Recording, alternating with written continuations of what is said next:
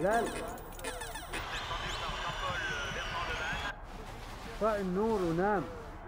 Modanın bilinç dışı.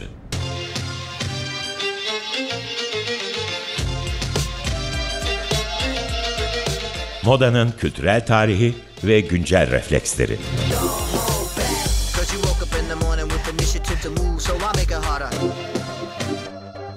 Hazırlayan ve sunan Özge Kanlı. Push the button.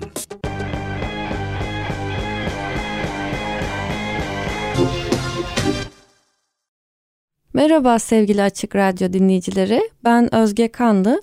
Modanın bilinç dışında bu hafta e, Türkiye'de tekstil araştırmaları özelinde bir sohbet edeceğiz. Bu haftaki konuğum Bilgesu Altunkan. Kendisi sanat yönetimi bölümünden mezun. E, iki bin on yedi yılından beri de moda sektöründe aralarında Hollanda, Almanya gibi ülkeler bulunan firmaların farklı pozisyonlarında ve döngüsel sürdürülebilir moda kısımlarında çalışmış ve bu alanda çalışmaya da devam ediyor. Kendisi şu an burada Türkiye'de.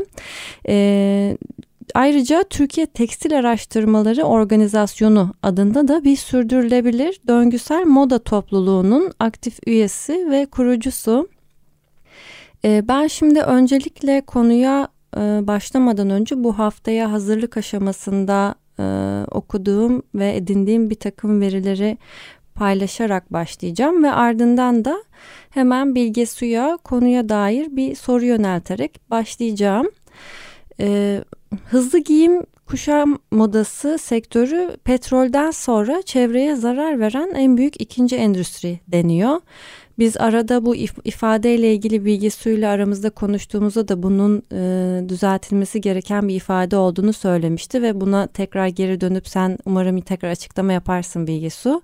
E, bir kot pantolonun üretiminde yaklaşık dokuz bin litre su tüketimi oluyor deniyor ve kıyafetlerin üretiminde kullanılan materyallerin yaklaşık yüzde seksen yedisinin akıbeti de katı atık sahalarına gömülerek son buluyor. Yani bu da saniyede bir kamyon dolusu materyal demek aslında. Yani müthiş bir e, ebat ve hacim. Üretilen kıyafetlerin ise yalnızca yüzde biri yeniden dönüştürülüyor görünüyor ve moda endüstrisi e, okyanusları kaplayan mikroplastiklerin de tam yaklaşık olarak yüzde otuz beşinden sorumlu görünüyor. Ben bu verileri e, yaklaş e, top, bu verileri topladığım kaynaklar benim Birleşmiş Milletler Çevre Programı, e, Avrupa Parlamentosu, döngüsel ekonomiyi desteklemek için e, kurulan Ellen MacArthur Vakfı ve Birleşmiş Milletler'le McKinsey. E, tabii bunlar güvenilir vakıflar ve, ve aynı zamanda kurumlar ve bu veriler elbette hiç açıcı değil. Öncelikle sana tekrar hoş geldin demek istiyorum Bilgesu. Bize zaman ayırdığın için teşekkürler. Merhabalar Özge. Davetine teşekkür ediyorum. Burada olmaktan çok mutluyum. Hoş geldin ee, sorulara tekrar. Sorulara geçmeden önce Hı-hı. ben de senin değindiğin noktaya değinmek istiyorum aslında. Hı-hı. Bulduğum kaynaklar e, çok güzel kaynaklar. Bizim de sıklıkla faydalandığımız kaynaklar. E, fakat kaynak konusuna gelmişken e, bu aslında moda sektörü bilgi kirliliği yönünden çok yoğun bir sektör. Bunu özellikle işte reklam, satın alma diye yönelik teşvikler birazcık doğuruyor. Bu yüzden şey ifadesine geri döneceğim. Hızlı hı hı. giyim kuşam e, sektörü petrolden sonra çevreye zarar veren en büyük ikinci sektör veya endüstri E, ibaresine geri dönmek istedim ben de. Hı hı. Seninle konuştuğumuz gibi. E, bu sektör çok dinamik bir sektör, moda sektörü. Yani her gün e, değişim, her gün yeni bir bilgi, işte her gün bir önce bir, bir önceki gün bildiğimiz bilginin çürütüldüğünü görüyoruz sektörde. Bu nedenle bilgilerin ölçülebilir ve kanıtlanabilir olması şeffaflık için çok değerli sektörde ve e, yani sektörün çok kirletici bir sektör olduğu kesinlikle gerçek. Hani bunu asla tersini savunmak gibi bir amaçla değil ama böyle ifadelerin böyle ifadelerde aslında su kirliliği mi, işte toprak kirliliği mi, hava kirliliği mi gibi niteliği ve nedeni söylenmediği zaman veya işte diğer endüstrilerin ne olduğuna dair bilgi verilmediği zaman, sen hani burada yine petrol dedin, bu aslında çok sık karşımıza çıkan bir ifade. Özellikle moda sektörüyle ilgili böyle çevresel etkisine, sosyal etkisine değinmeden önce mutlaka işte moda sektörünün ikinci, üçüncü, dördüncü en büyük kirletici sektör olduğu hep söyleniyor.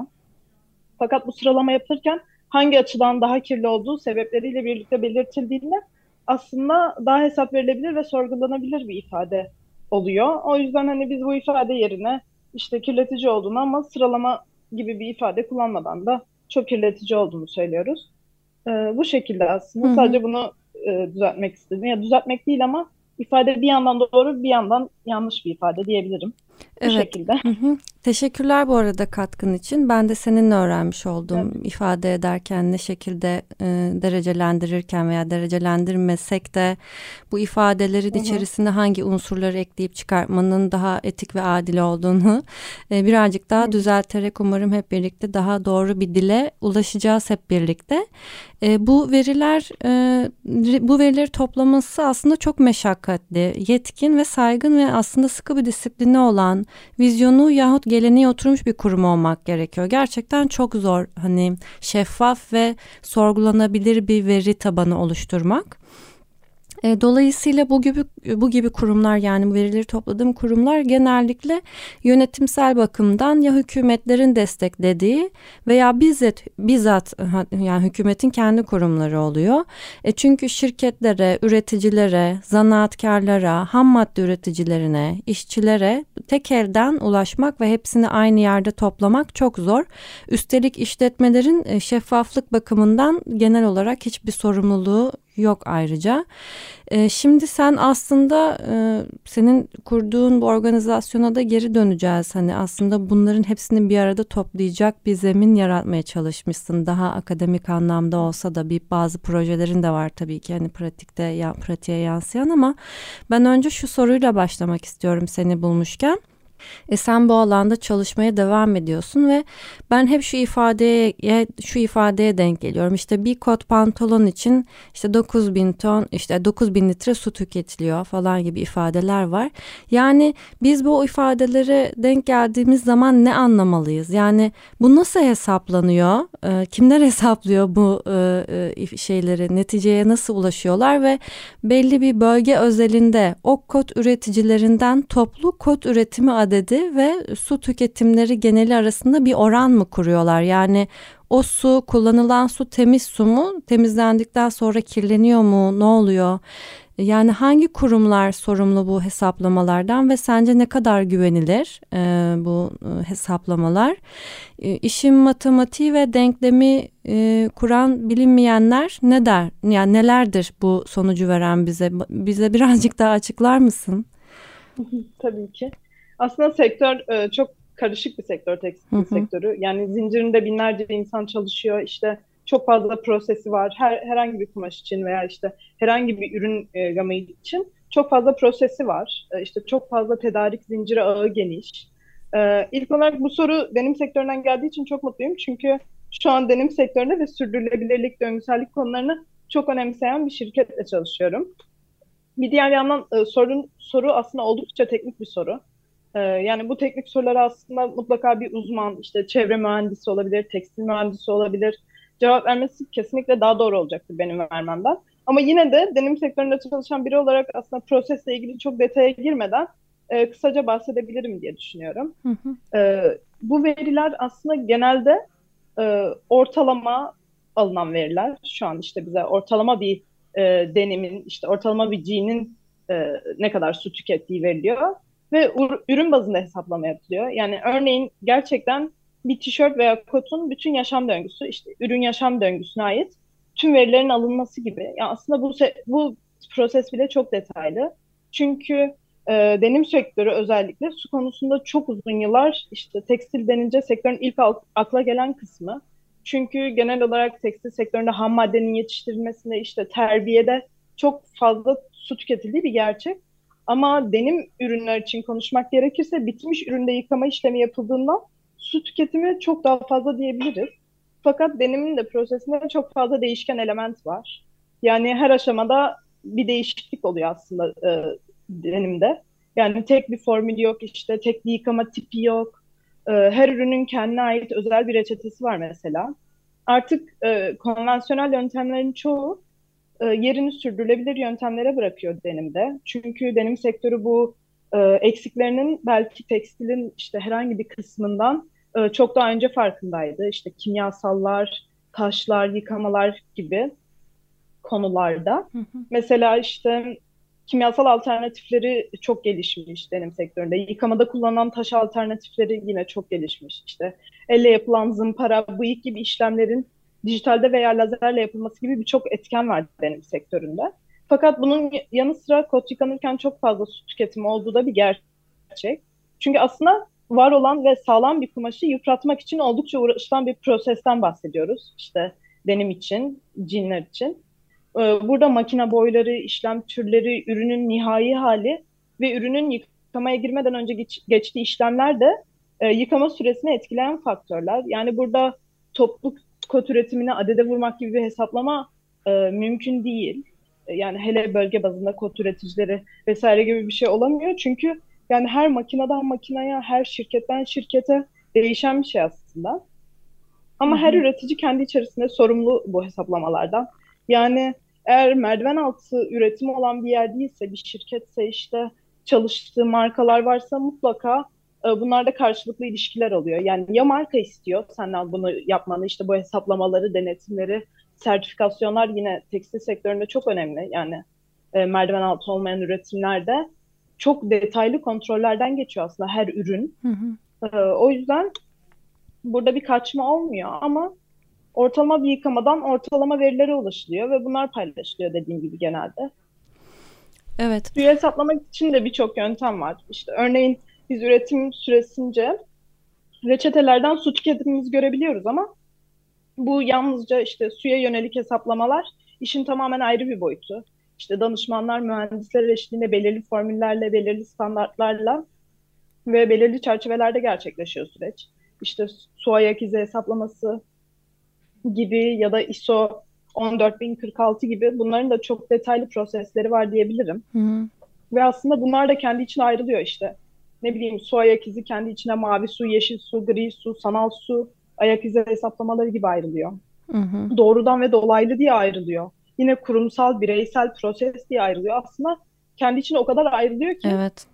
Ve o kadar çok aslında sertifikasyon veya başka, mesela bir raporlamanın içinde de su ayak izini hesaplayabiliyorsun. Ayrıca da hesaplayabiliyorsun. İşte ürün yaşam döngüsünde de hesaplayabiliyorsun gibi. Hı hı. Ve içinde bir sürü prensip var. Bir sürü inceleme var. Hı. Bunlar dediğim gibi mühendislerin yaptığı, işte başta kaynak tespitiyle başlayan, daha sonra ürüne göre veri toplama, belirli hesaplamalar ve raporlama süreçlerini içeren süreçler. Yani biz aslında şey diyemiyoruz, hani ürünü ben e, yaptım, o bitti hani gibi bir süreçten geçmiyor hiçbir tekstil ürünü diyebilirim. Hı hı. Eğer büyük şirketlerde çalışılıyorsa işte. E, çok detaylı oluyor. Bu şekilde söyleyebilirim galiba. Su, temiz su diye mi sormuştun bize? Sorumda böyle bir şey vardı galiba. Su, evet. Başka evet. Temiz su tabii ki. Hı hı. Fakat prosesin sonunda kirli bir su, bizim hatta eğer taş yıkama yapılıyorsa çamur dediğimiz bir çıktısı oluyor. Hı hı. Bu çamur da aslında hani kotun yıkanma sürecini bilenler hemen ıı, anlayacaklardır o taşı. Biraz delikli bir ponza taşı denen bir taş kullanılıyor yıkamada. Onun da kimyasallarla birlikte eriyor tabii ki taş. Onun sonucunda çamur çıkıyor ve su kirleniyor. Fakat yine ıı, bu süreçte dediğim gibi sürdürülebilir çok alternatif var. Hmm. Örneğin biz fabrikada ıı, artık yani bayağı yüzde elli beş oranında tamamen eko taş kullanıyoruz. E, ve bu da mesela bir ponza taşı iki sefer kullanılabiliyorsa, iki üç sefer kullanılabiliyorsa bu taş yaklaşık işte üç bin beş yüz saate kadar tekrar tekrar tekrar yıkanabiliyor. Böyle Hı-hı. alternatifler denim sektöründe, dediğim gibi denimciler, işte denim sektöründekiler çok fazla böyle şeylere kafa yoruyorlar diyebilirim. Evet. Hani bir sürü eksik ve hata olduğu için. Ama Hı-hı. genel olarak böyle. O sularda bu arada mesela arıtılabiliyor. Evet. Bizim mesela bizim fabrikamızda yüzde doksanını arıtıp tekrar kullanıyoruz diyebilirim. Hı-hı. Tabii bu yine üreticinin sorumluluğunda bir şey. Yani evet. Şu an için bir dayatma yok. Fakat e, Avrupa Birliği regülasyonları e, bu süreçleri değiştirecek gibi gözüküyor. İşte şu an çok fazla regülasyon geliyor. Hı-hı. Çok fazla denetim var sektörde gibi gibi şeyler yavaş yavaş aslında sektörde böyle bir bütünleşik bir sistemi de getiriyor diyebilirim. Evet, umarım bu sistemler bütünü yakın zamanda e, ufaklı e, yani ufak boyutlu ya da yeni bu piyasaya girecek tasarımcıları ya da üreticileri de bir anlamda etkiler ve kulaklarına küpe olur diyelim. Güzel aşamalarına ve güzel gelişmelere senden duymak umut verici. Ben bir de senin şu an hali hazırda devam ettiğin ve aktifliğini koruyan Türkiye Tekstil Araştırmaları Organizasyonu'nun, yani t r tex nokta org'un kuruluş amacını ve genel olarak nasıl bir yere, nasıl bir yerden başladın, böyle bir kurumu, yani böyle bir organizasyonun olmasını neden düşündün, neye ihtiyaç vardı da böyle bir organizasyon oluştu ve nereye evrilmesini istiyorsun, nasıl kurumlar ve kişilerler kişilerle işbirliği içindesiniz? Bir genel bir vizyon ve misyon açıklaması yapabilir misin? Çok merak ediyorum ve senden duymak da heyecan verici olacak benim için. Tabii ki. Hı hı. E, aslında t r tex nokta org bir sürdürülebilir ve döngüsel moda ile ilgili projeler üreten, eğitimler düzenleyen, tekstil sektöründeki üreticileri, profesyonelleri ve genç nesilleri farkındalık ve pozitif etki yaratma amacıyla bir araya getiren aracı organizasyon ve yaratıcı alan olarak tanımlıyoruz. Neden aracı organizasyon? Çünkü hala işte bilgiyi, e, bilgiyi süzme, bilgiyi m- doğru şekilde demeyeyim ama bilgiyi irdeleyerek insanlara aktarma kısmındayız. Yani bilginin üreticisi değiliz, fakat e, farklı kişileri bir araya getirme gibi bir aracılık üstleniyoruz. Bu işte dediğim gibi akademisyenler, alanında uzman profesyoneller ve gençler oluyor. Hani bu konuda kendini, kendine farkındalık yaratmak isteyen gençler. Ve yaratıcı alan olmasının da sebebi, tekstil sektörü aslında yaratıcı bir alan ama aynı zamanda çok teknik de bir alan. Ben iki bin on sekiz yılından beri çeşitli kurumlarda gönüllülük yapıyordum tekstille ilgili. Yine tekstil sektöründe tabii ki işte bilgimi geliştirmek için olabilir, işte network kazanmak için olabilir. Birçok sebepten. Ee, öğrencilik yıllarında bol bol işte yazı yazdım, bol bol okumaya çalıştım gibi gibi. Ee, fakat en son e, tezimi, bitirme tezimi, lisans bitirme tezimi yazarken e, çok fazla kaynak okuyordum ve aslında Türkçe kaynaktaki eksikliği fark ettim. Hani ben İngilizce de okuyabildim ama okuyamayan insanlar için Türkçe'de çok fazla e, özellikle moda konusunda sınırlı kaynakları olduğunu fark ettim. Hatta bir önceki bölümde ben de Sanem Hoca'yı dinledim.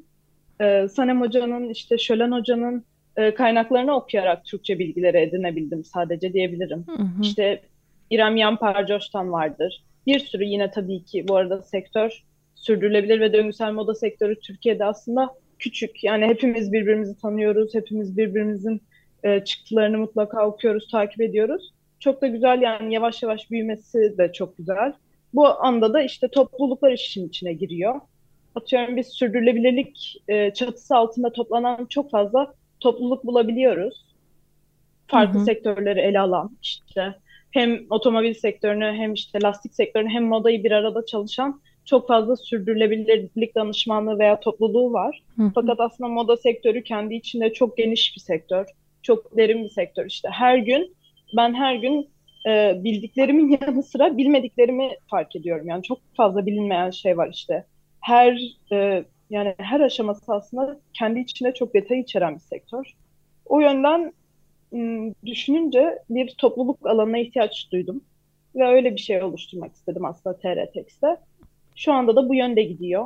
Hı-hı. Bu yıl güzel işbirlikleri yaptık diyebilirim. İşte İsveç Büyükelçiliği ile, yerel e, yerel marketplace'lerle diyeyim e, ve farklı topluluklarla işbirlikleri yaptık.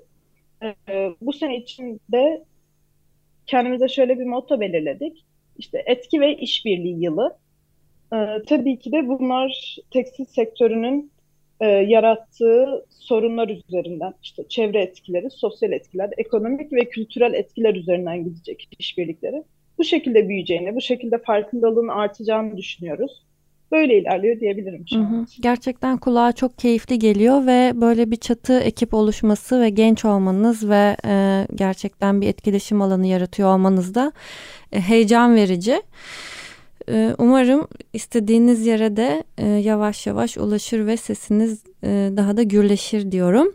Ben e, birazcık web sitesine girip e, okudum içeriğinde e, yürüttüğünüz çalışmaları.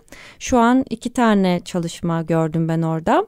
Bunlardan birincisi çalışma veya projede diyebiliriz aslında. Bunlardan birincisi ortak fanzininiz, ikincisi de giysi atıklarına yönelik araştırmalar, kısaca GAYA diye adlandırdığınız iki proje gördüm. E, istersen e, ikisinden de kısaca bahseder misin? Bu GAYA sanırım e, bir takım aksiliklere e, maruz kalmış. O aksiliklerin belki e, neden olduğunu, ne, ne şekilde belki eğer düzelecekse düzelebilir mi? Onlara dair düşüncelerini ve e, e, duygularını paylaşabilir misin? Çok kısa bir vaktimiz kaldı ama ikisine de değinmeden geçmek istemiyorum. Tabii ki. GAYA'yı hemen çok kısaca açıklayabilirim. Ee, aslında Avrupa Birliği Delegasyonu, bilim virüsü e, birlikte yaptıkları bir proje vardı geç olmadan diye. Orada iklim elçilerini yetiştirmek üzere böyle m, üniversite öğrencilerine bir proje yapmışlardı. Ee, GAYA aslında oradan yola çıktı. Yani orada doğdu diyebilirim. Ve doğumu da şöyle oldu. Bizim bu belediyelerin koyduğu kıyafet atık toplama kutuları vardır, biliyorsundur. Evet. Gör, görmüşsünüzdür belki. Evet. Yani çoğu kişi görmüştür. Aslında buraya konan e, kıyafetler her belediyede nasıl bir işlemden geçiyor? İşte e, tekrar kazandırılıyor mu, yoksa işte ihtiyaç sahiplerine mi gidiyor? Nasıl bir süreçten gidiyor sorusuyla başladı. Daha çok güzel bir soru gerçekten. Atıkları... Yani akıbeti gerçekten hani e, vatandaş olarak çok da hani bizim haberimizin olmayan evet. kısımları bunlar. Evet. Aynen, ben de onu merak ederek başladım. Daha sonra aslında kıyafet atıkları Türkiye'de nereye gidiyor acaba? Hı hı. Hani bir sürü bu arada atık atık toplama tesisi veya atık tesisi var bildiğim kadarıyla, ama farklı sektörlerin var.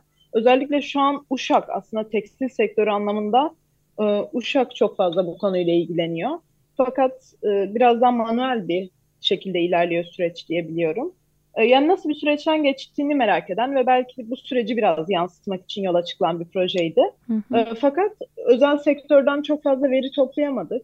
İşte devlete yönelik bazı ım, kurumlardan veri bulabildik. Onlar da çok yüzeysel verilerdi. Hani bu verilerin de çok aslında halka açık olmadığını, işte bu e, şey atık yönetiminin çok detaylı yapılmadığını fark ettik. Hı hı. Belki işte şirket bazında e, yapılıyor olabilir diyeceğim, ama onlara yani çok veriye ulaşamadık aslında ve birazcık proje öyle havada kaldı diyebilirim. Hı hı. Fakat hala tabii ki merak ettiğimiz bir nokta. E, Bu konuda da şu an Türkiye'de aslında yapılan çok güzel işler var. Hollanda Konsolosluğu bu konuları çok destekliyor. Yine Avrupa Birliği işte ve Çevre İklim Bakanlığı'nın gelecekte projeleri olacak diyebilirim bu konuyla ilgili. Hı hı. Özellikle tekstil atıklarıyla ilgili. Bunun dışında hemen bu konuyu geçip evet. Ortak Fanzin'e gelmek istersen de. Evet, lütfen. Ortak Fanzin aslında modayı merkez alan fakat farklı sektörleri moda merkeziyle bir araya getirmeye çalışan bir e, düşünce alanı. Yani burada mesela farklı konular, işte gıda ve tekstil, tarım ve tekstil, işte aktivizm ve moda gibi farklı konuları ele alarak aslında insanların bu konuda neler düşündüğünü ya da bu konuya kafa yormak istediğimizde bağları nasıl bulduğumuzu sorguluyoruz. İlk sayımız çıktı. İlk sayımız tamamen kendi çabalarımızla çıktı. E, tarım ve tekstil konusu da. Farklı dernekler, işte farklı Ee, özel kuruluşlar veya markalar bize yardımcı oldular. Ee, yazı yolladılar, kolaj yolladılar. Ee, çok güzel geri dönükler alınca da ikinci e, sayısını çıkarmak için desteğe başvurduk ve Avrupa Birliği Sivil Düşün'den e, ikinci sayımız için destek aldık. Bu da aslında bizi çok motive eden bir süreç oldu. Şu an ikinci sayının e, bitmesi, yani şey açık çağrısının toplanma sürecindeyiz. Hı hı. Daha sonrasında Şubat'ta da yayına çıkacak diye düşünüyoruz. O konuda çalışıyoruz şu an. İki tane böyle somut projemiz var. Birisi şu an çok canlı gidiyor. Diğeri de biraz ölü diyebilirim. Bu hı hı. şekilde. Onun dışında da işbirliğimiz, işte yan projelerimiz devam ediyor her zaman. Evet, şahane. Belki Ortak Fanzin'in son sayısına, son çağrısına yetişmek isteyen ve bu konuyla ilgilenen e, düşünürler, öğrenciler, zanaatkarlar, işçiler, e, herkesi de belki bu açık çağrıya buradan da davet etmiş olalım. Belki ilgilenirler. E, evet, tekrar geldiğin için, e, deneyimlerini, fikirlerini ve araştırmalarını e, paylaştığın için çok teşekkür ederiz. Ben çok teşekkür ediyorum beni davet ettiğin için tekrar. Evet, ilerleyen zamanlarda umarım farklı konularda tekrar bir araya gelip bu konuya dair e, belki fikir birliği oluşturmak ve gücümüzü birleştirmek için tekrar bağlantıda kalırız diye düşünüyorum. E, ben buradan bütün e, Açık Radyo dinleyicilerine ve müştereklerine çok teşekkür ediyoruz. Bize bunları düşünmek için yarattık, yaraştıkları için. Sevgili Feryal Hanım'a da çok teşekkürler Teknik Masa'da. E, bizden bu haftalık bu kadar. İki hafta sonra aynı gün ve saatte tekrar görüşmek üzere. Hoşça kalın. Hoşça kalın.